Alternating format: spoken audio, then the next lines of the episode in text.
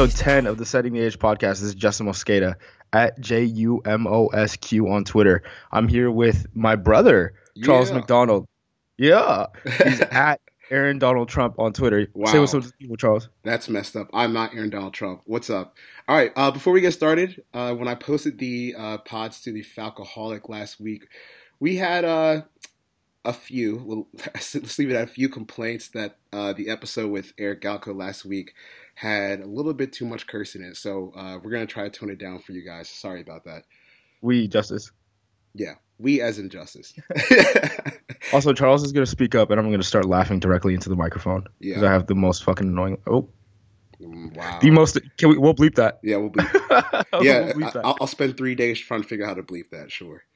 Okay, do it. Um, what's up? So we should talk about like the Senior Bowl, I guess. Wrap up because you told the people. I didn't realize this until uh I re I went back and listened to the episode with Josh. You were like, yeah, we're gonna have like another episode. Like we'll recap day three. Like, "Hmm, that's not gonna happen. Well, yeah, that didn't happen because I didn't account. For, well, I mean, I, I was drunk when we were recording. And I didn't account that I was going to be leaving the next day. So Yeah, Uh, you le- you left before you missed an entire practice. yeah, I did. with my, I, with my shirt on. I know. I still have it. I'm wearing it right now, actually. It's nice. Yeah, it's pretty comfortable. But uh, so we're just going to recap the week, what we did, and uh, I guess the game, the the game too. Uh, we hit the under.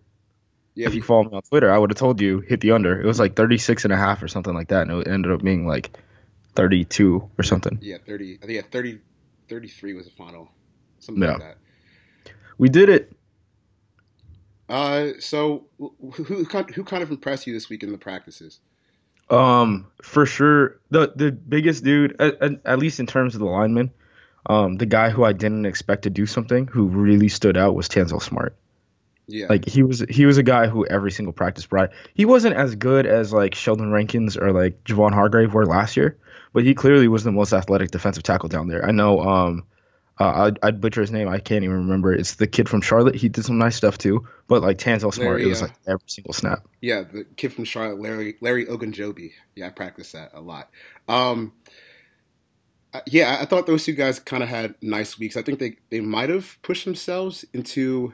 I, I think Smart might have pushed himself into day two, and if Ogunjobi's Yeah, I was gonna there, say around top two, top 100. yeah, uh, if Ogunjobi's still there in day three, I, I I don't expect them to make it out of the fourth round. I I, I think both guys might struggle against the run. I know on the first day they both kind of got destroyed in the team run drills like that. Uh, uh, that offensive line was just steamrolling those dudes, especially when Forrest Lamp was still there.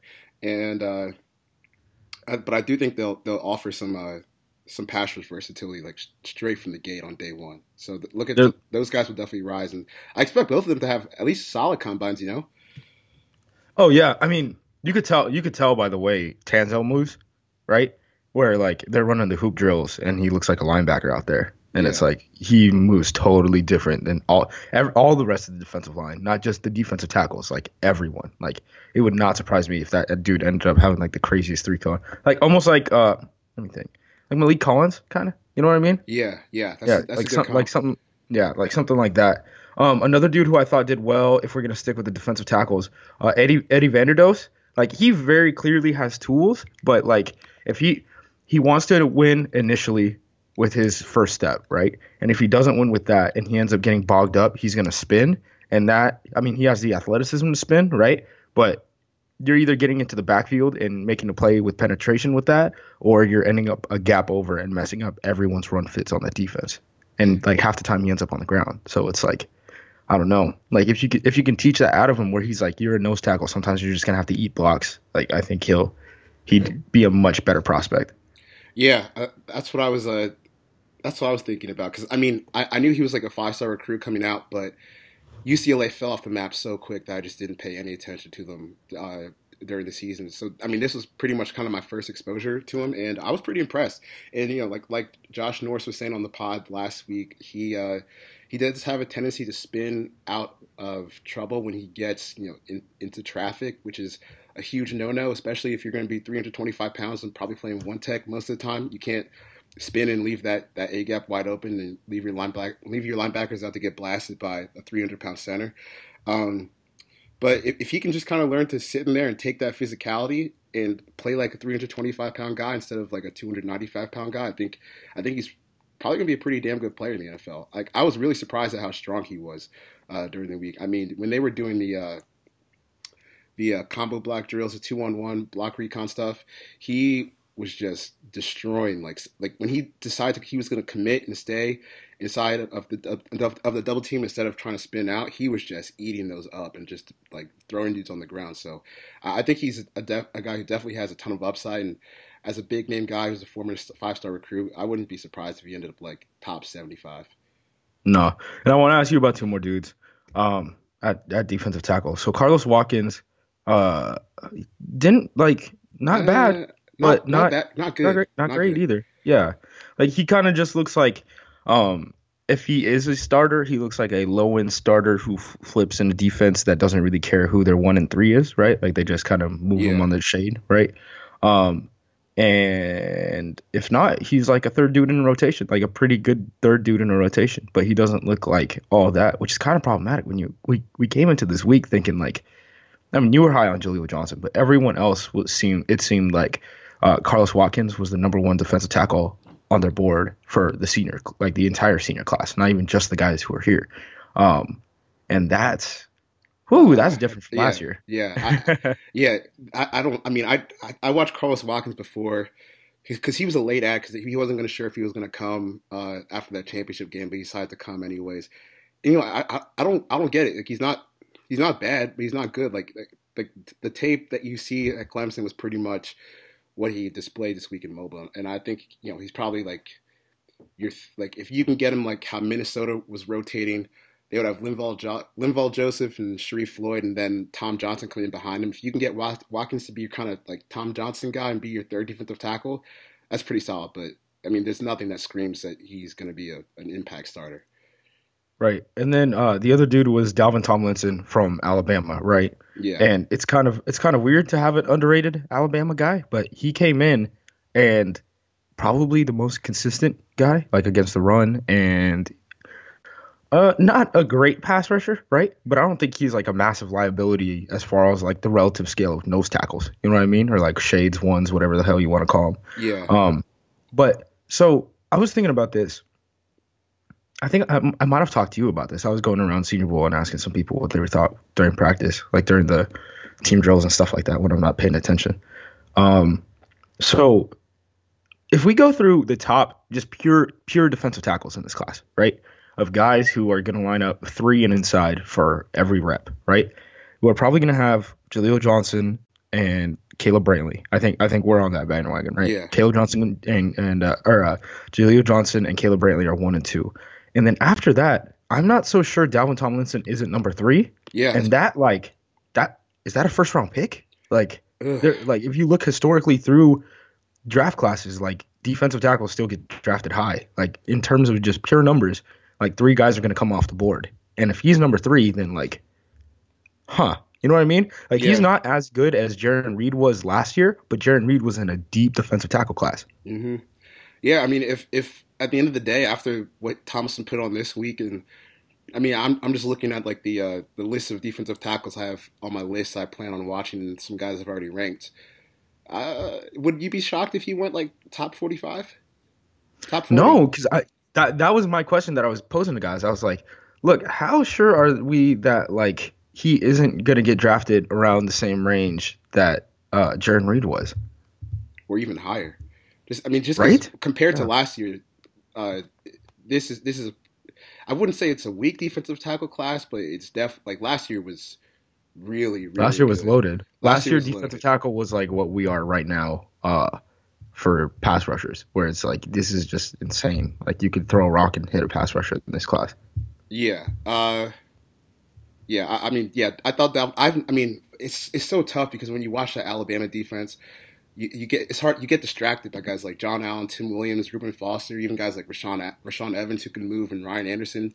But Dalvin Thompson, he's a, he's a he's he's pretty solid, and like you said, I, I think he's a little bit underrated right now, which is kind of uncharted territory for an Alabama defensive line prospect. But he had a nice he had a nice little week in mobile. I thought he made some made himself some money. Yeah. Okay. Uh, let's go over some O lineman. Dan Feeney looked really good. The kid out of Indiana. Um, everyone's saying that he has concussion issues, and it's like someone said it's like three to five or something like that. So I guess uh, that's something to keep in mind. That guy might not be drafted based off of his talent. So uh, do what you want to do with film breakdowns. The Bucknell kid, uh, Julian Davenport. Um, even in the game yesterday, I mean, you just see he's getting eaten up every single play. Like I, I'm, I think he might have won like one one on one all week. Yeah, he did not have a good week in practice. Um, and I mean, it just sucks. Like when you see a guy who's just totally outmatched. It was him and uh, the Mississippi State guy. Was it- 58 Ju- senior. was that Justin March? Is that his name? No, Justin Senior. Oh, Justin Senior. Oh, well, I, I got never mind. Uh, but uh, yeah, Senior was. I think he might have been the worst player in the whole game. Yeah, it, it- like those those two looked horrible in uh even the, like the Senior Bowl. I was breaking it down uh, on my timeline. If you want it, if you guys are big fans of gifs, uh, go go on my timeline. I was breaking down like the pass rushers and offensive linemen uh, live. Um, Taylor Moton, Western Michigan. Hey, hey, that was a good call. That Hey. guy's, that guy's a Taylor- beast. listen, I, we were the earliest people on Taylor Moton. For These are facts. These are straight up facts. And uh, he like sh- shut everything down. Like even I think I think both of us would go as far as to say like Derek Rivers, the kid out of Youngstown State, who I was also like a much bigger fan of than like 90% of draft Twitter. Um, he probably had the most consistent week rushing the passer, right? Right. And there was a spot where like Derek Rivers got off a perfect pass rush, and for ninety percent of these offensive tackles, you if you would have just taken a screen cap and said what happened like a half a second after this, it would have been like that offensive lineman's on the ground or he's like trying to find uh, Derek Rivers' license plate as he's passing by, right? yeah. But Taylor Moon just sunk and was just like, "Yep, eating you. Yep, I'm in Yeah. control." And, and anytime somebody tried to bull rush Moton all week, that that was just a waste of a rep because that dude was not getting moved off his spot, like even by an inch. Yeah. Uh, Zach Banner, USC, he's very large. Uh, he's the slowest guy in all these O line drills. Um, people keep saying, I mean, I, I did we talk about this on the podcast when we interviewed Stevie T, the nose tackle out of USC, and we Oh, were yeah. talking about him potentially coming on the podcast uh, down the line. And we were like, yeah, like we have this podcast. We're gonna like we're trying to invite guys, and he was like, oh, are you trying to get to Zach Banner? And we were like, what the fuck are you? Oh, oh there we go again. Gotta bleep it. I'm sorry, man. I'm sorry. We were like, what? What are you talking about, man? If we wanted Uh, Zach Banner, we, we just would have asked him. We would, yeah, we would have talked to He Zach Banner, like two feet away. but it seems like everyone around Zach Banner thinks that he's better than he is because Zach Banner talks about himself in that way, and that's like, this dude is like, this dude is not good at football, one, right, and needs to lo- lose like thirty to forty pounds, and that's your baseline with this guy, and I'm like, I don't like that's that's a that's like a that's a fly that's like a fifth to seventh round pick. Yeah. Um. uh, Yeah. I, I don't. I don't think he's. I, I. Yeah. He sucks. Let's just leave it at that. Um. But he. On the you know, his dad is a. His dad's a Hall of Famer, and he, Yep. he, he was a former five star, right? Yeah, yeah, yeah. So and he's yeah. like basketball background, all that stuff. So yeah. So he's gonna get drafted. he's very he he's kind of he's kind of like uh you know how people talk about like if Arik Armstead would have played offensive tackle. Uh yeah. yeah. Well, I guess if Arik Armstead would have played offensive tackle and like Gained seventy gained, pounds. yeah, gained 70 pounds. That's basically him. Um on the south side, Antonio Garcia, Josh Norris's guy, who I correctly pegged as the top senior uh on his list and he kind of denied it for some reason. Um he up and down a little bit, a little, a little more inconsistent than we would have thought. But I mean, he he fits every single mold that we thought of him coming in. You know what I mean? Long guy, holds his weight really well, incredibly athletic, all that. Yeah. Uh. He he had a pretty nice week. But I I mean, it was, it was just fun, like kind of trolling Josh because Josh was saying that this guy was like, "Oh, he's going to be, you know, a top fifteen pick at the end of the day." And he came out, and got his ass kicked the first day. I thought, I, I thought that was pretty funny, just because it's fun to troll Josh. And he just goes, "It's it's four, it was four reps. It was four reps. He only got four reps." Um, uh, as far as the offensive tackles are concerned, on the, the rest of them, uh, let me think. There's not even anyone that I want to talk. About. Oh, Will Holden, the kid out of Vanderbilt. I don't know what you. Nah, were you even there for that? I don't know. I don't know who that is. Yeah, so he was an addition on day three.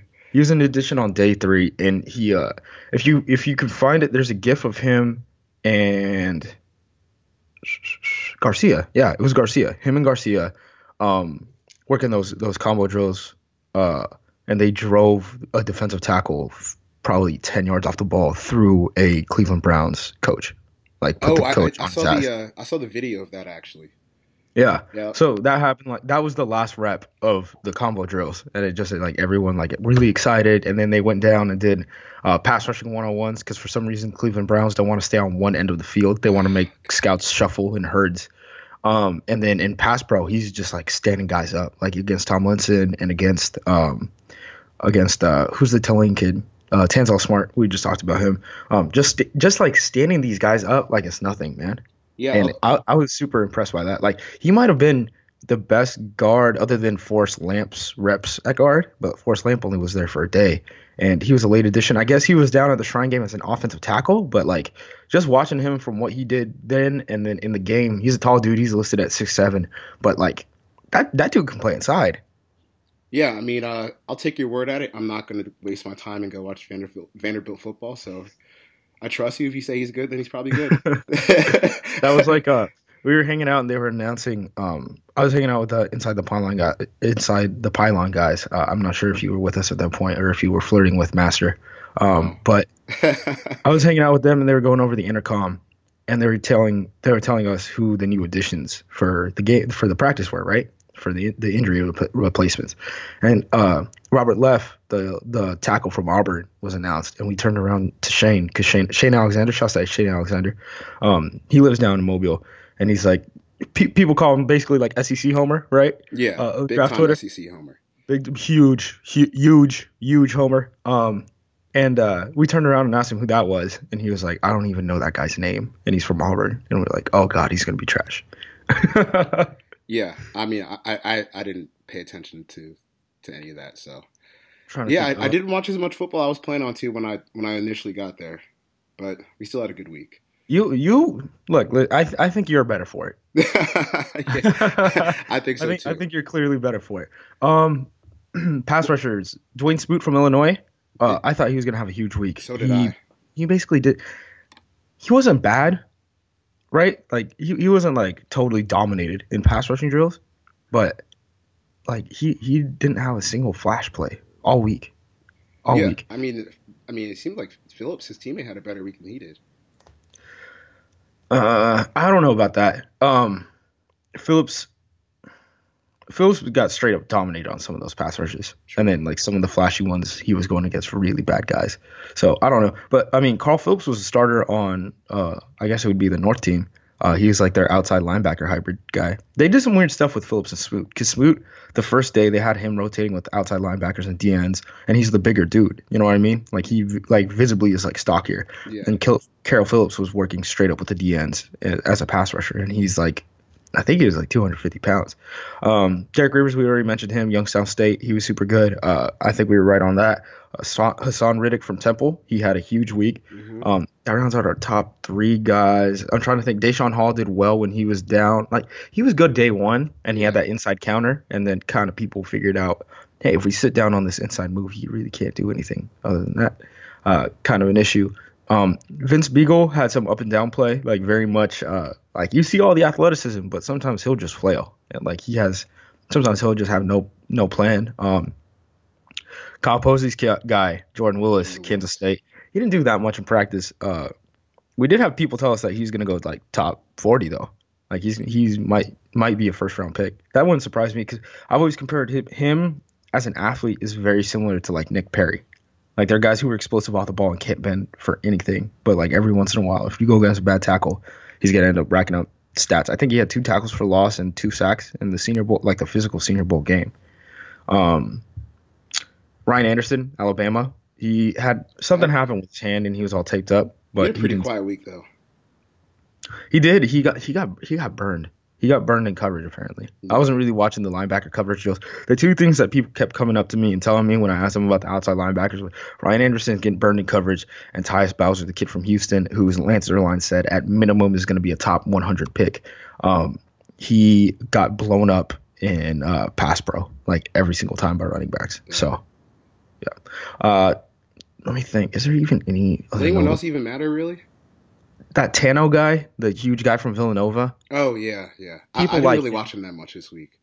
Yeah, people like him. He he's not good at anything. Like legit, not good at anything. He might not be bad at anything, but he's not good at anything, and he's six six. Uh, during we made jokes about this with uh with Joe Goodberry, but during the game they compared him to uh Dunlap, they compared right? him. Yeah, they compared him to Dunlap because of course, like that's the only type of guy that the that the Cincinnati Bengals want is they just want like guys who can knock down passes. Yeah, yeah. And uh, it was funny. when We were at the airport, and I asked. I saw Marvin Lewis, and I asked him uh, what he thought of the Villanova tight or the defensive end because uh, I, I was like, yeah, you guys, you know, you got Dunlap, Michael Johnson, Margus Hunt, all those dudes are like 6'6", 270 plus. So uh, what do you get? What do you think of that Villanova defensive end? He's like, huh. Uh, I'll see you around this week. That's fine because you know their entire coaching staff now at this Yeah, point, yeah. like something like that. um, I think I think someone who messed up really big, really bigly, uh, for not showing up is Demarcus Walker. I, Yeah. I legitimately think because Demarcus Walker would have gotten DN reps, and I think the only guy or like full time DN reps, right? And the only guy who could have competed him with him toe to toe would have been Derek Rivers, honestly. So like that, I think De- Demarcus Walker could have dominated some of these guys. yeah, So I, I think he he messed up bad by not showing up, man. That one didn't get. I, t- I told you guys about this when that happened, like before uh, when I was making the list, and I was like, look, here are the seniors who aren't here. The ones that don't make sense are Demarcus Walker and Devonte Fields. Devonte Fields never gotten invited, but Demarcus Walker, like he shouldn't be calling his shots like that. That guy needs as much help as he can get because I think when guys go when scouts go back and watch the film and realize he's a snap jumper, you know, he's gonna end up falling down boards a little bit. Yeah. I agree. And you know, he's really just like a, a 270 pound defensive end, and he, I mean, he got killed first run sometimes, but hey, you know, he got he got beat up by uh by Engram, the tight end out of Mississippi, who came in at like 236. Like he was getting driven off the ball. People like to talk about that Mississippi game that he had at the beginning of the season. That was like a big deal. That's the thing about Demarcus Walker. He had a huge game to start the year, and he had a huge game to end the year, right? yeah, Um, but against Mississippi, like he had like those three sacks or whatever, right? Um, but he was getting driven five yards off the ball by a 230 pound slot receiver. How's that guy going to play D tackle in the NFL? He's Yeah. not a good enough. He's not a good enough athlete to play at the end. It's So funny, it's like, like- you- you'll see Demarcus Walker get driven off the ball like three yards, and then like the blocker will slip or he'll finally shed after he gets a body, and then he'll make the tackle like three or four yards down the field. And Florida State Twitter just gets all hype about them. Like, dude, that was a bad play. What was it? The Louisville game. If you Yeah. go back and watch the Louisville game, all they do is read Demarcus Walker and just like like he's a straight mark. Like they just go at him every single play. Like and they're like, you're not gonna do the right thing, and you can't play in space. So have fun with that. Yeah. Uh, so let's get into some of these Senior Bowl questions because I don't really think any of these other players mattered or we watched any of them. The quarterback's bad. Yeah. Uh, I don't have any defensive back takes, but uh, I did talk to one coach there who said he thought Tre'Davious White uh, was going to end up being a first round pick. So, I mean, that that's kind of interesting. You you ha- you have to do it right. You have to say the conference and uh their division. You have to say AFC South Scout or something like that. Okay, That's what uh, Twitter. Ta- that's what. Twitter taught me. Okay. Oh, uh, okay. According to Twitter, a former AFC East defensive backs coach. Uh, wow. I mean, that really narrows it down, huh? uh, said, yeah, he thought that Tre'Davious White was the best uh, uh, cornerback there, and that a lot of guys are high on him. He's probably going to end up being a first round pick. Or, uh, should we just drop sources? Should we just like rattle off things that we heard? A uh, a NFC North quality control defensive backs guy uh, told me that the Packers are probably going to be looking at cornerbacks this week. So Nice. And I heard that uh, from uh, two NFC South scouts that uh, Jaleel Johnson is high on both of their teams' boards, and uh, that you guys are overrating the hell out of Montravius Adams. But, which, Yeah, that, that- which is that- something that we knew coming into the week, though. But that was a weird thing too, because we were at we were at the practices, and I mean, like straight up, we're literally just watching linemen. Like, Yeah, I could not tell first- you what. That first day, we were there. We, we, we I mean, I was really focusing on that day, and uh, we were watching the D line drills and like the one on ones and the team run drills, and people are out here like hyping up on Travis Adams, and he's getting like pancaked and reached by uh, like offensive linemen on the regular. I'm like, dude, what are you guys looking at? How how do you how does this guy have how is this guy having a good week and he's literally on the ground like every other play? We we have some weird things with narratives going into the Senior Bowl too. Because remember day one, um, last year before the we should tell everyone day one there's no leg pads. right? Yeah. Like everyone's in shorts. Uh, Ryan Switzer came out in like all blue everything, blue, blue, baby blue undershirt, baby blue shorts, baby blue long socks. Um, the kid from uh, North Carolina. Uh, and like last year, I remember the same thing happened with like uh, Noah Spence. Remember? Everyone was like, Noah Spence, wow, he's out here killing these drills. And we were like, what the hell are you guys talking about? And then Noah Spence ended up having a great day two and day three. Um, but it was like, it was kind of clear to me at that point where I was like, all right, people are just gonna ride for their for their folks. You know what I mean? Yeah, yeah. People are gonna ride for their takes. Like whatever that dude's gonna do, he's gonna end up being good. Because I like Noah coming into the game too. Um, that was pretty. I think he was like my third D end, like in the class going into the game. But he didn't do anything on the first day.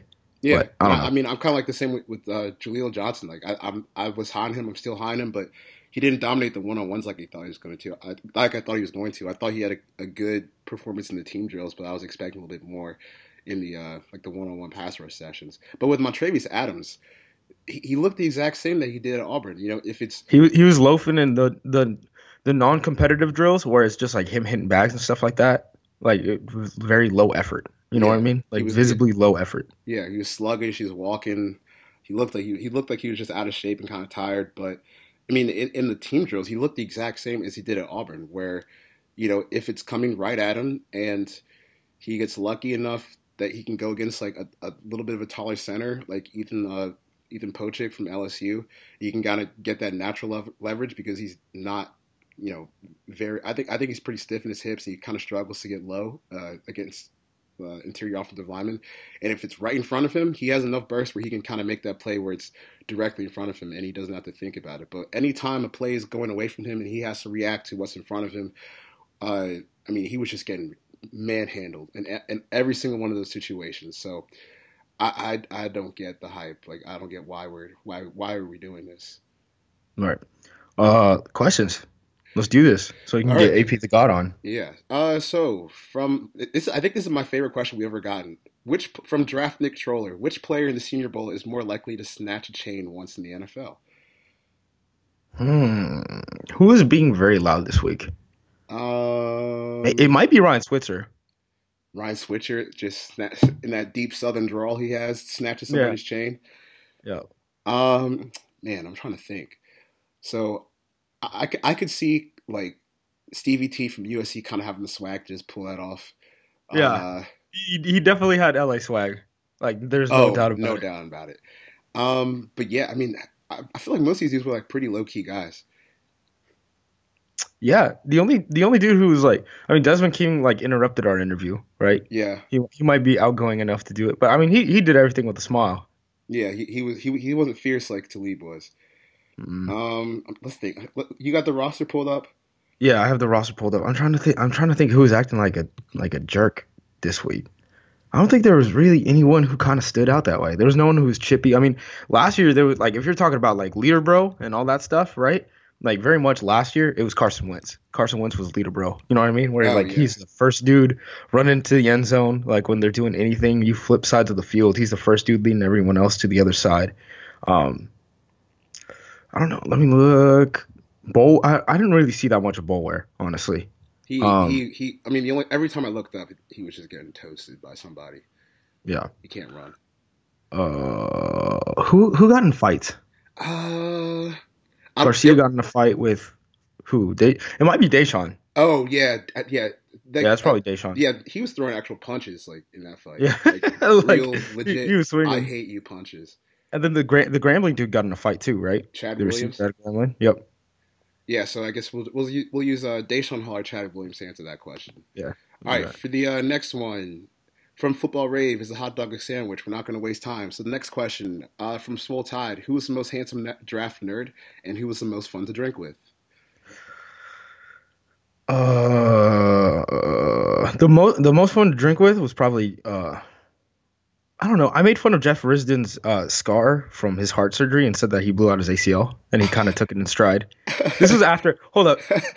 Jeff Jeff had heart surgery, and we were we were we were at beer garden, and he's eating a, hamburger that the buns were made out of uh, donuts, Donuts, like yeah. glazed donuts. And I like turned around. I was like, "What the hell are you doing here, man? What the Yeah. hell's going on?" just guzzling down Um, beers and eating a burger with donuts as the buns. Uh, so yeah, I, I would I would say uh, Jeff is fun to drink with. Um, I think I'm pretty fun to drink with when I'm not screaming at you. tell- when- you're telling when when like we can find you. Like Yeah. I I kept looking up and being like, people are like, yo, where's Chuck? I'm like, uh, what? I don't know. And they're like, we haven't seen him in a half hour. I'm like, he's gonna come back with Joe Belichick's number in like 20 minutes. Don't worry about it. Um, underrated han- under. Oh, go. most handsome. I mean, Trevor Sikkema. It has to be him. I was gonna say, I was gonna say un- underrated uh fun drinkers, Trevor Sikkema and Luke Inman. Oh, Those yeah, guys are fuck- yeah, those guys are hilarious. yeah. I love those. we got into the uh, we went to a, a bar. I think it was on Tuesday night. Yeah, yeah, on Tuesday. And uh, after we were leaving, we had our uh, our good pal DD class at QB class. Shout out Derek. Uh, he picked us up from the bar in uh, the rental car that I rented, and we, we gave Trevor a ride home. And we were bumping, you know, rap in the car, and Trevor was with us. So, mad respect for that. Trevor drove us on like the other side of town, so he could drop, so he could drop him off. And then But, I mean, was like late to every single every try to get together. We try to get him over. Yeah. I mean, but Mobile's like it's a small town though. Uh, let's see. Uh, oh, from our good pal uh, Deontay Lee at DL Blacks. Hi guys. You, you guys did a video. yeah, Talk we did yesterday. Uh, we did a video. I watched like five minutes of it because Yeah, I was cool. watching Clueless. I watched it during a smoke break when my girl was watching Clueless at my house. Yeah, I, I messed it up because I, I didn't realize that when uh, he was speaking, it was going back to his face. Yeah, I, But, I uh, noticed that. but uh, it was really good. You know, Deontay is really smart with you know the schemes and putting offense together and stuff like that. So we had a, a quick little video breakdown on uh, Deshaun Watson, the quarterback from Clemson. I mean, everybody knows that. that. I don't need to say that; it's pretty redundant. But we picked out three plays from his game against Louisville. One good, uh, one bad, but where it's kind of correctable, and then one ugly play where it's just like, hey, bro, you you can't do this in in the NFL and expect to keep your job for that long. So you should definitely go check that out. I think it's a pinned tweet on the Setting Edge uh, Twitter page right now. Uh, but Deontay asked, "Hi guys, longtime listener, first time caller. Can you build a 40 or a 50 front with just guys in the draft?" That, that's a pretty good question. Yeah. Um, do you want to do this first? Like, are we each building a team? I mean, we can just kind of bounce ideas off each other. You want to start off? Uh, Myles Garrett on both teams. Yeah, for sure. he can, he'll he'll play right end or or uh, right outside linebacker for me. I don't really care. Um, I think on the here's what we'll do. We'll do the 50 front first. All right. We'll talk about the 50 front first. Um, I think Myles Garrett coming off the right side. I think that would probably be the best situation. Um, if we're talking about a left outside linebacker, I don't think people really realize we've had this conversation before on here. I think um, like three, four teams, right? Odd fronts, whatever you want to call them, 50 fronts, whatever you got, want to call them. Um, like you're not sending five every play. No. Like one guy still has to drop into coverage, and that that's really. I mean, in the people talk about it like you need to be a pure pass rusher, right, to play three four outside linebacker, and that's kind of the narrative out there. But you got to think about it like this: on a run play, you're defending the run. Yeah. It doesn't matter if you're. It doesn't matter if you're playing outside linebacker or D end, right? On a pass play, that's when you might rush the passer or drop into coverage. So I think that that other guy, you have to have one guy who's good in coverage. You know what I mean? Like I think the way we've kind of tabbed the out, that 34 outside linebacker position is kind of wrong just because people want to just put tweeners, right? They're just like, oh, this guy's small. Like, just play him outside linebacker. It's almost like how we talk about offensive tackle and guard play, where it's Yeah. like that's not that's not totally relatable. That's not totally how that thing works. Um, I'm thinking if I was to drop a guy into coverage, I think that that other dude's gonna be Haason Reddick, the guy at the Temple. I mean, he could clearly play past every test down here. Um, former former uh, walk on cornerback converted to outside linebacker, converted to DN, converted to inside linebacker this game. Um, he got a couple pass rushing reps this week, did well in them. Uh, didn't practice with them full time. Uh, yeah. So we got Garrett and Haason Reddick. You said. Yeah, Uh, yeah, I zoned out for a sec. My bad. Uh, that's all good. but uh, let's see. So for the ins- interior guys, are we gonna put Dalvin Tomlinson in there? At nose, I wouldn't be opposed to it. That's what I was gonna say. We could put like Dalvin Tomlinson. If we're, if we're just gonna go like a bear front with uh, well, like a, a nose and two threes, I'm cool with Dalvin Tomlinson at nose, and then Jaleel Johnson and Caleb Brantley kind of surrounding him. Yeah, that's cool with me. Yeah. I think if you're gonna play, if you're gonna play fives, I think the guys that probably make the most sense are like Solomon Thomas and Malik McDowell, Yeah, and they're kind, they're kind of flexible too, where like I- you can make that into a 40 front pretty easy. I kind of like Solomon Thomas as like a like. What do you think about him as a like a stand up edge in the three four? I don't really mind it, but I don't. Uh, he you don't want him to drop into coverage. Yeah, that's fair. I just Like, think like he could. He He's could, fine, but you got to have another guy to pair with him. You know what I mean? Yeah, yeah. Um, and so Same thing with like uh like like how Oakland uses Khalil Mack and Bruce Irvin. Bruce Irvin drops into coverage a bunch. Like Yeah. Khalil Mack's going after the passer. Like if, if if you if you have that type of relationship, not necessarily like those styles of play are kind of different, but if you have that relationship where it's like Solomon Thomas is the pass rusher, the other dude's the guy who drops into coverage and rushes the passer, then that's cool with me. Yeah. Um. All right. So for the uh, forty front, Myles Garrett. Myles. Garrett at end. Yeah, Myles Garrett Uh, at end. I'm cool with John Allen at the other end, at left end, Yeah, all right, that's cool with me. and then on the interior, um, hmm, should we go? I mean, Johnson and Brantley again, or would you rather have a stout body in there? Uh, I don't know. I mean, I'm team penetrator and let linebackers clean up. That's So cool with me. Yeah, Johnson, especially- Brantley, John Especially if we had Jonathan, yeah, Jonathan Allen playing outside. That's fine. We can stop the run. I promise you.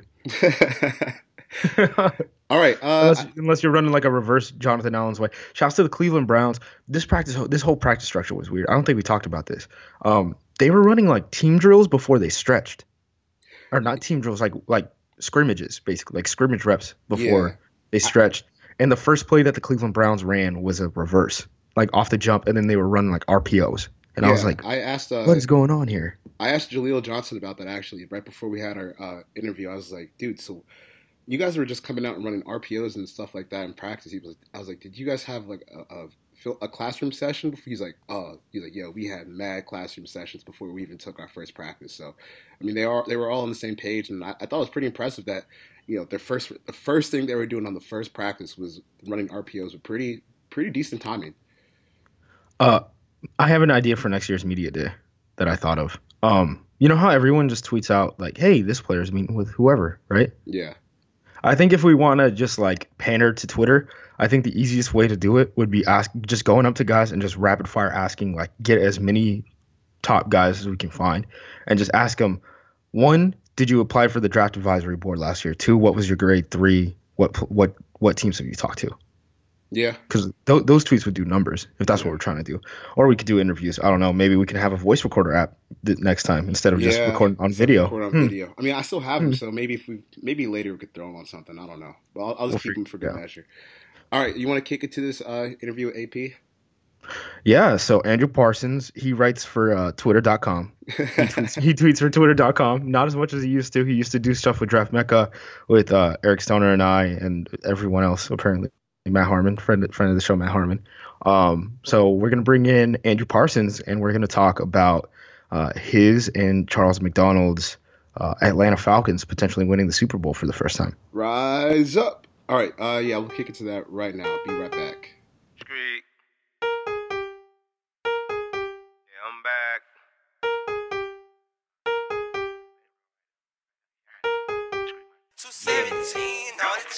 The track, man. Looking like a trouble when I walked in the building. That mean I got something expensive. Know my friends. So we're here with our friend Andrew Parsons, in real life friend for me. Um, he used to write for Draft Mecca. Where, where else did you used to write AP? Uh, I did draft breakdown for a little while. I was kind of all over the map. Football Yeah. savages too. Yeah, I did a little bit of everything, man. I dabble. He's he's now retired. He's now he's now a uh, Falcons fan Twitter account that tweets about rap music every like once every Yeah. couple weeks. Um, so we're here to talk about the Super Bowl. He and Charles are both Atlanta Falcons fans. Um, I mean, just talk about the emotions for the season. I mean, just from the beginning of like the Kyle Shanahan intercepting Matt Ryan in like practice, right? From like that vine to like your team is actually like about to play the Super Bowl in like a week. Um, like, what does that feel like? It's unbelievable. I mean, because okay, I, I- first of all, I mean, I didn't really care about that Kyle Shanahan picking off Matt Ryan practice because I mean it was just kind of funny, but he looked so bad in the preseason, and then AP, do you remember that play in the first game against the Bucks where Charles Sims was surrounded by like five Falcons defenders and they they all crashed into each other? He ran it for a touchdown. I do. Unfortunately, I do. I, I, I mean, at that point, I was like, all right, I am done with all of this. And then somehow, you know, the offense just started clicking. Alex Mack was a, probably the best free agent signing in the NFL. Uh, Ryan looked a lot better this year, and Jesus, uh, like we're in the Super Bowl. It's, it's still kind of hard to believe, uh, considering like the expectations I had going into the year. You know what? It was one of those things. Uh, just give him some followers, so more than twelve people can listen to his podcast. Uh, my preseason preview on the I Hate Sully at Sully Football podcast. Um, I said I parlayed the Falcons losing Week One, which I won that bet, but I also had the Falcons uh, finishing in last place, winning maybe five or six games. Yeah. Uh, I mean, Matt Ryan looked broke down. He looked like old Donovan McNabb, like a pretty good quarterback who just fell apart. The preseason was a disaster. I mean, you, you went on draft breakdown. You saw Deion Jones, who everybody loves now, getting trucked by AJ McCarron or whatever Bama white quarterback there is now. Coker, same thing. Yeah. uh, it it just didn't look good. It still looked like another year, but I was texting Chuck the other day and I was like, God damn it, they really made it. This trash team really made yeah. it. Made it to the Super Bowl. Yeah, my, my dad's a Falcons fan, and he's just like all sorts of fucking confidence that or I cussed again that I'm not supposed to cuss. I was told I wasn't supposed to cuss. Uh, my dad's got all sorts of confidence that I've never seen from him as a Fal- as an Atlanta Falcons fan before. And he's like he's in love with Vic Beasley and Matt Ryan. Like he he might have another son and name him after them, and like love him way more than he loves me. So. Uh, uh, so should we should we get into the props? So first thing, right, is just like money line. So or money line point spread. So uh, Atlanta's a three point dog in this game. yeah, I don't know what to say. Uh, they're gonna win the game. So, and that's my unbiased opinion. I, I mean, I already put money on the money line. So, Yeah, I went money line as well. I mean, the the only way I can see the Patriots winning if, is if the Falcons score less than 27, yeah. which is kind of tough to believe at this point. But And uh, Aaron Schatz for Football Outsiders the other day, he tweeted that the Falcons have played the second toughest schedule of defenses in the year, and the Patriots have played the easiest schedule of offenses for uh, any team in the league. Uh, so I mean, I, I know it's Belichick, and they have some nice pieces in like Malcolm Butler and Malcolm Brown and uh, Devin McCourty, but how can you just not at, at this point? We've seen every single week the Falcons have just lit up the other team's defense except for that Eagles game. How, how can you just not assume it's going to happen again this week? Right, and Yeah, they're, I mean, they're think beating that- these spreads and they're beating these playoff spreads too. It's not like they're getting any like they're getting better. Yeah, it's just one of those things. Like I'm not sure how you stop them at this point. Like take Julio out, and uh, the run game beats you. I mean, Tevin Coleman receiving that was one of my favorite prop bets. I mean, there's just too many options. It just uh, I'm not sure how, how you stop it at this point. yeah. I mean, I mean, I, I, I expect them to put up you know 35, 42 points, and it's kind of crazy that like we're at a point where we expect this to happen, but they've been doing it every week since. I mean, what, for almost three months now. I mean, that's Pretty where we're, much, yeah. that's where we're at. So, I mean, if if they can get into like you know 35, 40 points, then I, I, I really do expect them to win. Yep, and I also placed that at plus 130, so Yeah. Yeah, so- talk about that. So this line, this line thinks that Atlanta's scoring less than 28 points That's if they're laughable. losing it. pretty much, yeah. Yeah. So uh we're taking the over on this. It's 38 and a half. for Atlanta's points.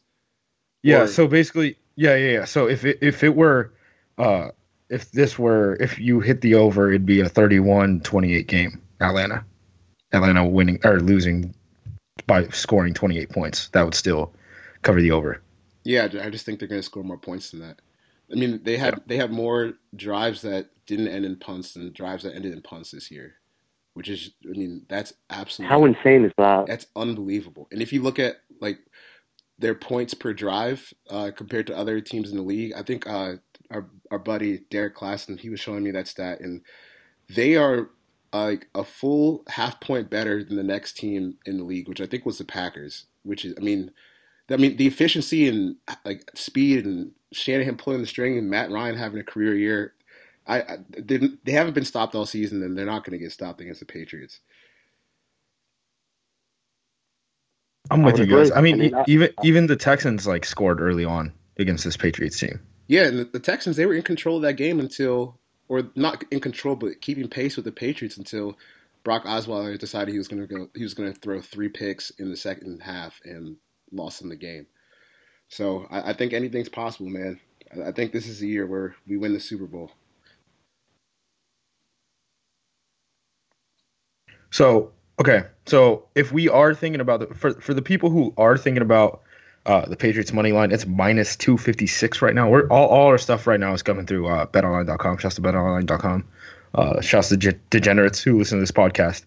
Um, they have alternative like alter like pseudo money lines basically uh, on this that are like tied in with like Trump, right? So if they win, Trump's tweeting about Bill Belichick, right? And it says it's like do not uses the exact phrase Bill Belichick on Twitter is minus one fifteen Wow. for a yes.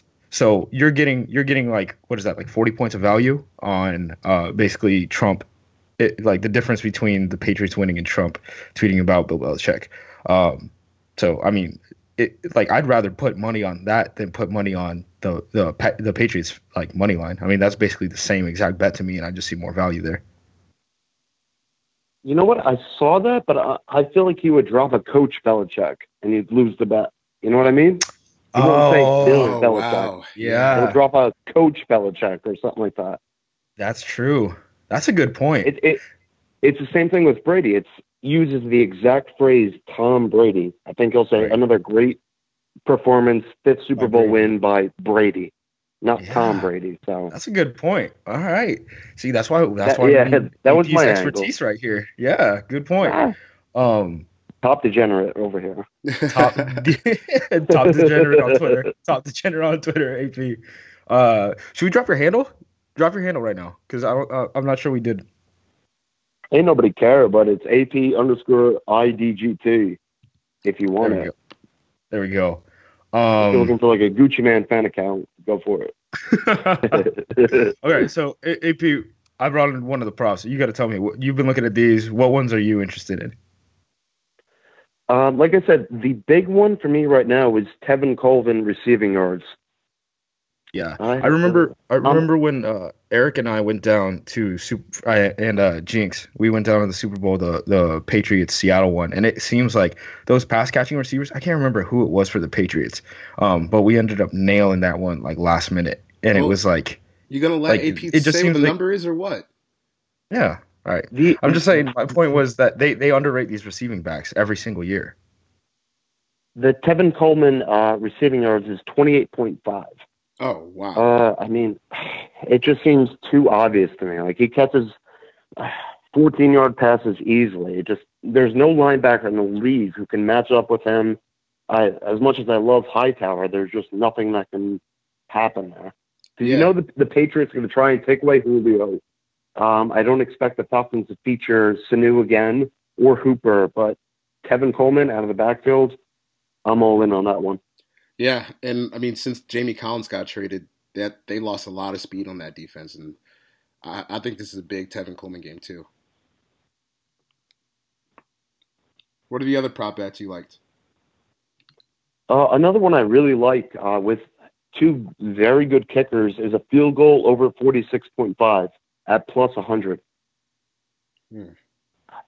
I mean, you got Gostkowski, Bryant. I mean, you know, the Falcons' defense isn't great, uh, but they put in some effort. I feel like they can get a third down stop, make Gostkowski probably try like a 50, 51 yarder. Uh, we, we know Bryant, Chuck, we know Bryant's pretty aggressive with those Yeah. 48, 49. He's pretty accurate. So I feel like that's a pretty decent bet as well.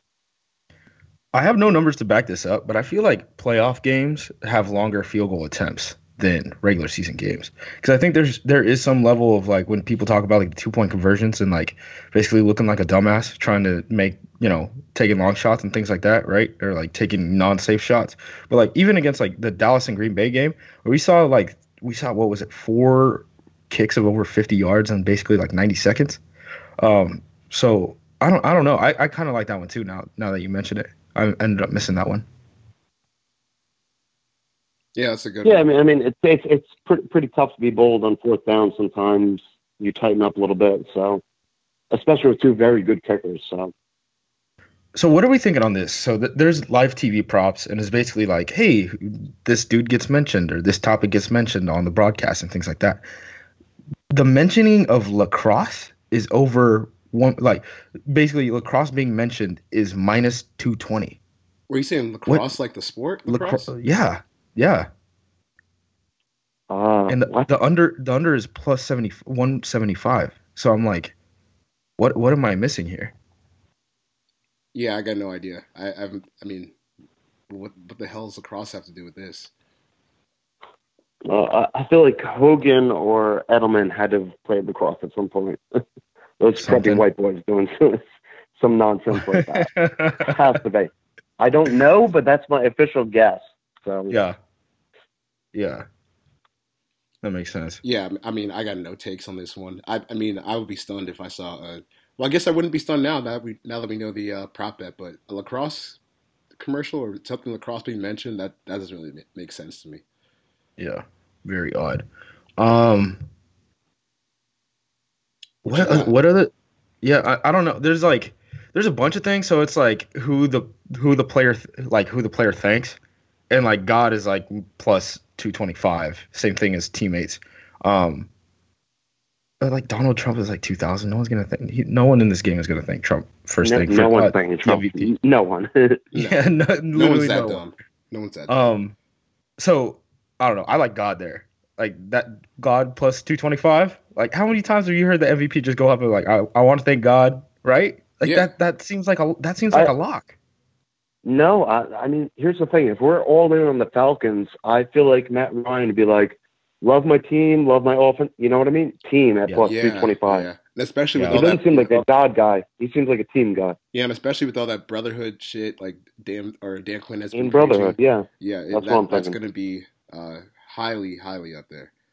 Can we can we talk about that? So that brotherhood thing, that's like, have you has anyone rallied around like Twitter avatars like you guys have in like the past couple weeks? Dude, because like it was know. like instant. because I mean, when, when he first started talking about the in brotherhood stuff, I was like, man, this is corny as hell. But I mean, everyone's buying in, the team's buying in. Like, I, I, I'm not gonna doubt Dan Quinn ever again in my life for getting you know thousands of people to change their Twitter avatars to in brotherhood. That dude's just he, he's a legend. I mean, I look at him, and the first year, I, I still remember texting Chuck, like, I don't know about this guy as a football coach yet, but he seems like a good CEO. Like, people are buying in. It's corny, but people are buying in, and it just kind of worked this year. So, in brotherhood, it is, I guess. I, I, I don't know. I, I can't understand it, but never doubt DQ again. Yeah, I was talking to a uh, a Falcon scout at the bar last week in Mobile, Alabama, who's been around the league for uh, a few years now. In Not- in a NFC South South Scout, NFC South Scout. I mean, We're from Twitter. You're supposed. To. yeah. but uh, he was like, he was. I was like, so what? What's it like working with Dan Quinn compared to other head coaches that you've worked with? He's like, dude. He's like, Dan Quinn is one of the most amazing people I've ever met in my entire life, and you, you kind of hear that same sentiment from uh, from players like Dwight Freeney saying that Dan Quinn was his favorite coach that he ever uh, went around. He made come to work every single day, a ton of fun, and I, I- I think that I think he's he's getting better as a in-game management guy. I don't think he really had any mistakes, even though like it's hard to have mistakes when you're just blowing people out every week. And I, I think like from a like AP said, from a CEO level, he's probably like right up there as the best guy in the league in terms of rallying people together behind a cause that may seem kind of corny on the surface. Yeah, I, I- think Matt Ryan said it best. Uh, I believe I read a quote from a, a Vaughn McClure article. He basically said, like, hey, he treats me differently than he treats Julio, but he still connects to us on the same level. And I mean, that's a very tough task, but he accomplishes it, it seems like. Okay, so there's a first turnover tr- first turnover prop, right? Um Brady and Brian really haven't like turned the ball over at all like this entire year. Um uh, the first turnover being a fumble is plus 130. Uh what do you what do you guys think about that one? Um, I don't even remember the last time they turned the ball over. Right? Like it's like it's on something where I'm like, "Oh, it's going to be some dude like these defenders trying to get on television in a Super Bowl game," right? Like that's what it has to that's what it has to be. Um, I mean, I, I don't, I don't even know if, if there's going to be a turnover at all. Even like, like Well, Like, no turnovers plus 500. I would take that bet honestly. Yeah, you know what? I I feel like I don't know who will be first, but I feel like Matt Ryan's gonna throw a peck in this game. You think so? You think he's gonna get baited or something? He might get lost in the sauce a little bit. there, there, there, there were a couple throws against Green Bay Packers. I mean, he made them, but it was just like, brother, last year that would have been picked off. So I feel like they'll probably test it a little bit too much, but just my thought. Yeah, I don't know. I, I like Brady and Ryan have both been mad safe with the ball this year, so I, I, I think I would I would just kind of take that risk and no turnovers at plus five hundred and just you know throw a couple bucks on that and see what happens. Yeah, see, so here's a here's another one that I like is total sacks, right? And the uh, so basically, if, if there are three or fewer sacks in this game, it's plus one fifteen, right? Um, Atlanta right now, I can tell you guys this from scouting Atlanta, like they're they're really kind of in a pinch with like what the rotation that they have opposite of Beasley with Adrian Clayborn already going down, right?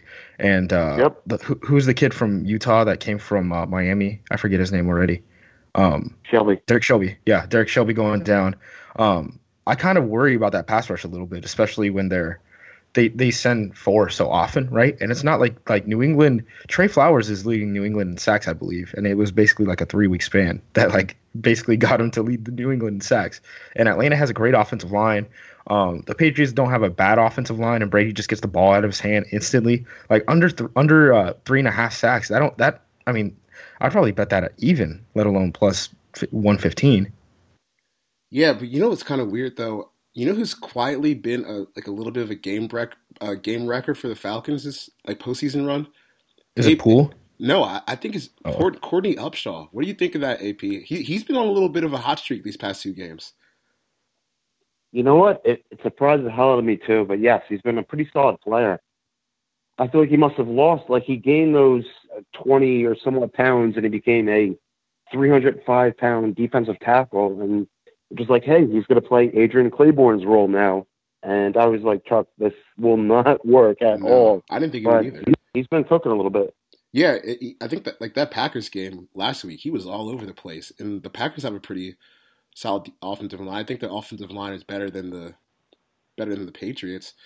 So I Yeah. mean, I, I'm not Their going to bank. tackles are at least. Yeah, I'm not going to bank on a you know Courtney Upshaw Super Bowl breakout game, but uh, I I kind of like I I, I kind of like uh the over for the sacks. Uh, I, I would agree with Justo. Um, I mean, is there a prop on Dwight Freeney? Because I feel like he's guaranteed a sack in this game. That might be my favorite matchup. Watching the tape, I feel like Dwight Freeney is going to get a sack in this game. Is there a prop on that? I didn't even look at. Uh, I I don't think so. You could. There's like a whole thing on defensive defensive props. I'll look it up right now. If y'all want to keep talking. I'm trying to find it. But yeah, I mean, No, there's there's nothing. Is there anything on like forced fumbles for Keanu Neal or Vic Beasley? Uh, Dude, I need I need Keanu Neal to just No. like wreck somebody in this Super Bowl game. that would be great. Every single Okay. like, even his small hits, like like you could just hear like the force behind his pads. Even if, if it's like not even a big hit, you, you still hear like a car crash sound.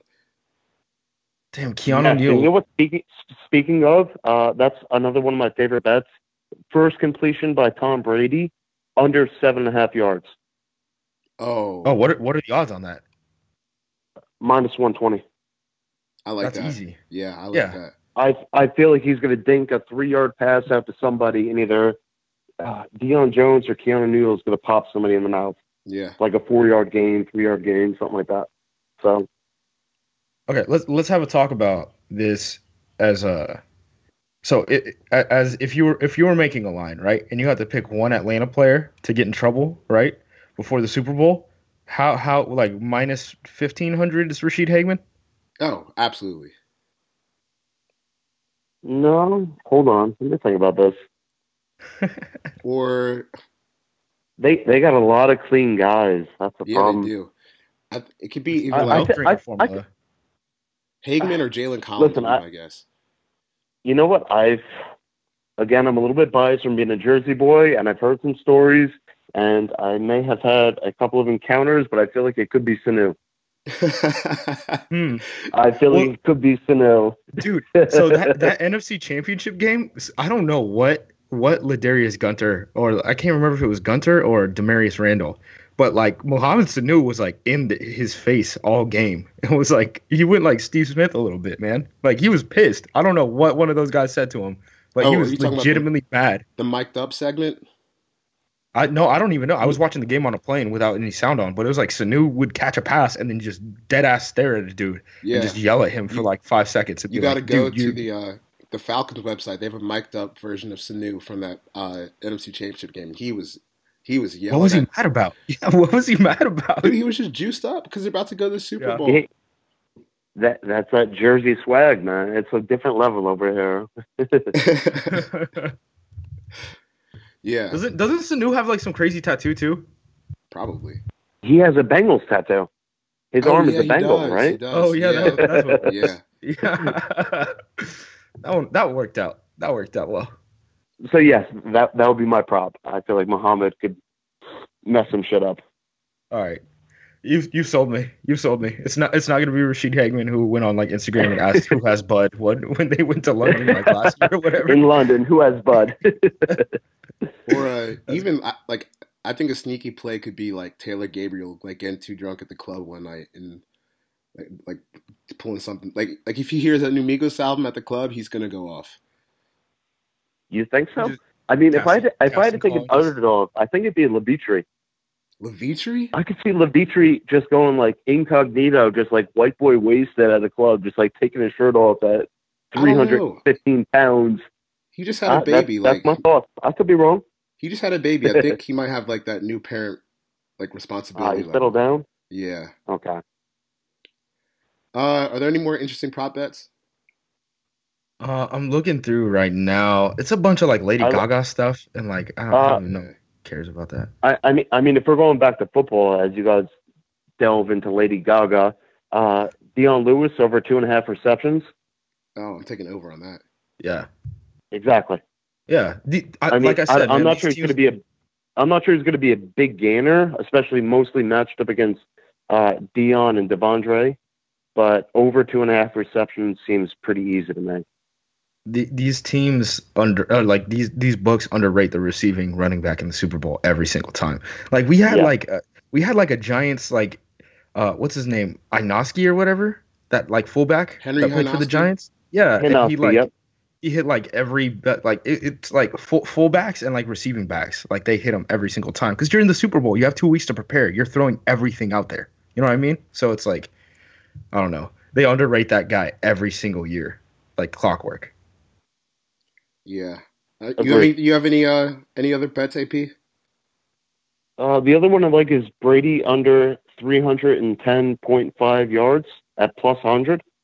I like I mean, if the Patriots are going to win this game to me, it is probably going to be like 21-17, and Blount's going to have 110 yards. I I mean, I can't see Brady having over 310.